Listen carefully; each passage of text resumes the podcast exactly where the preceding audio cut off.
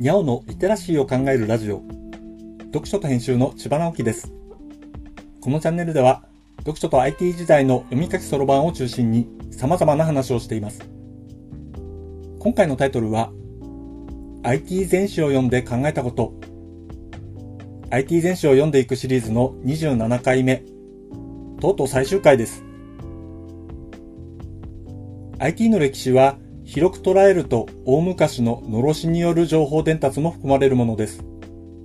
それは情報を伝えるという観点の歴史だからです。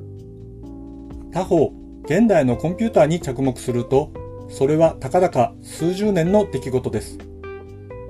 今ではコンピューターが通信と融合しているのは自然に見えますが、4、50年前は一般的には計算することと通信することとは別に考えられていたのですね。その名残は今現在使っているコンピューターシステムにも残っています。DX という言葉がもてはやされているのはそのような見方の一つです。記録は紙で、通信はファックスでという数十年前からある仕組みを例えば電子メールにしてみたとしてもそれは紙を無理やりデータ化してそれをインターネットという通信手段に載せているだけで構造そのものはファックスと変わっていないのです。日本でクラウド活用が遅れているのは IT システムを作っている人々の間でもこのような状況が続いているからです。なぜそうなっているのかというと、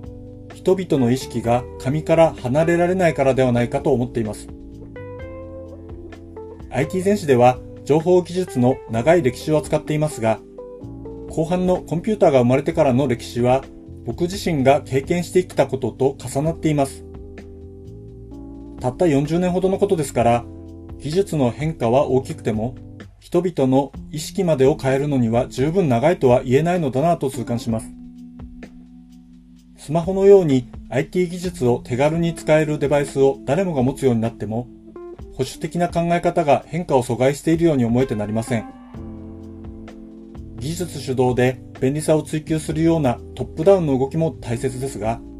一般の人々の意識を変えるボトムアップのアプローチがなければ、本当の便利さの恩恵を受け取ることはできないのです。IT のほとんどは軍事から生まれましたが、その時代、時代に存在するアマチュアの技術オタクによって民主化され一般化されてきました。IT 全史ではこのような動きが何度も繰り返されていることを見ることができます。アマチュアの技術オタクが生まれる素地は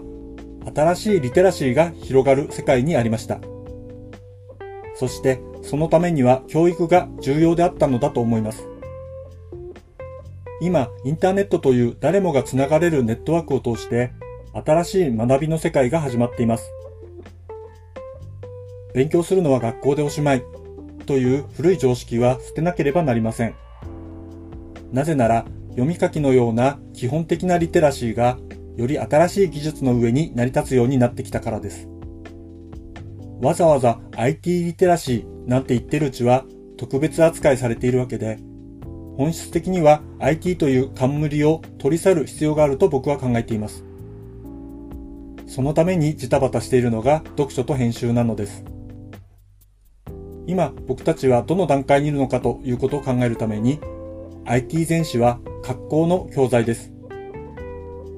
くさんの人に読んでみてほしいと思います。IT 全史を読んでいくシリーズはこれでひとまず終えることにします。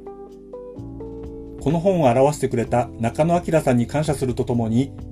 変化し続ける生きた歴史の世界を僕も語り続けていきたいと思っています。お付き合いいただいた皆さん、ありがとうございました。読書と編集では IT を特別なものではなく常識的なリテラシーとして広める活動をしています。IT リテラシーの基礎を学べるオンライン講座をやっています。詳しい内容については概要欄のリンクから、または読書と編集と検索して、猫がトップページに出てくるホームページをご覧ください。この配信の書き起こしをノートで連載しています。概要欄にリンクがありますので、フォローいただけると嬉しいです。今日もワクワクする日でありますように。千葉直樹でした。ではまた。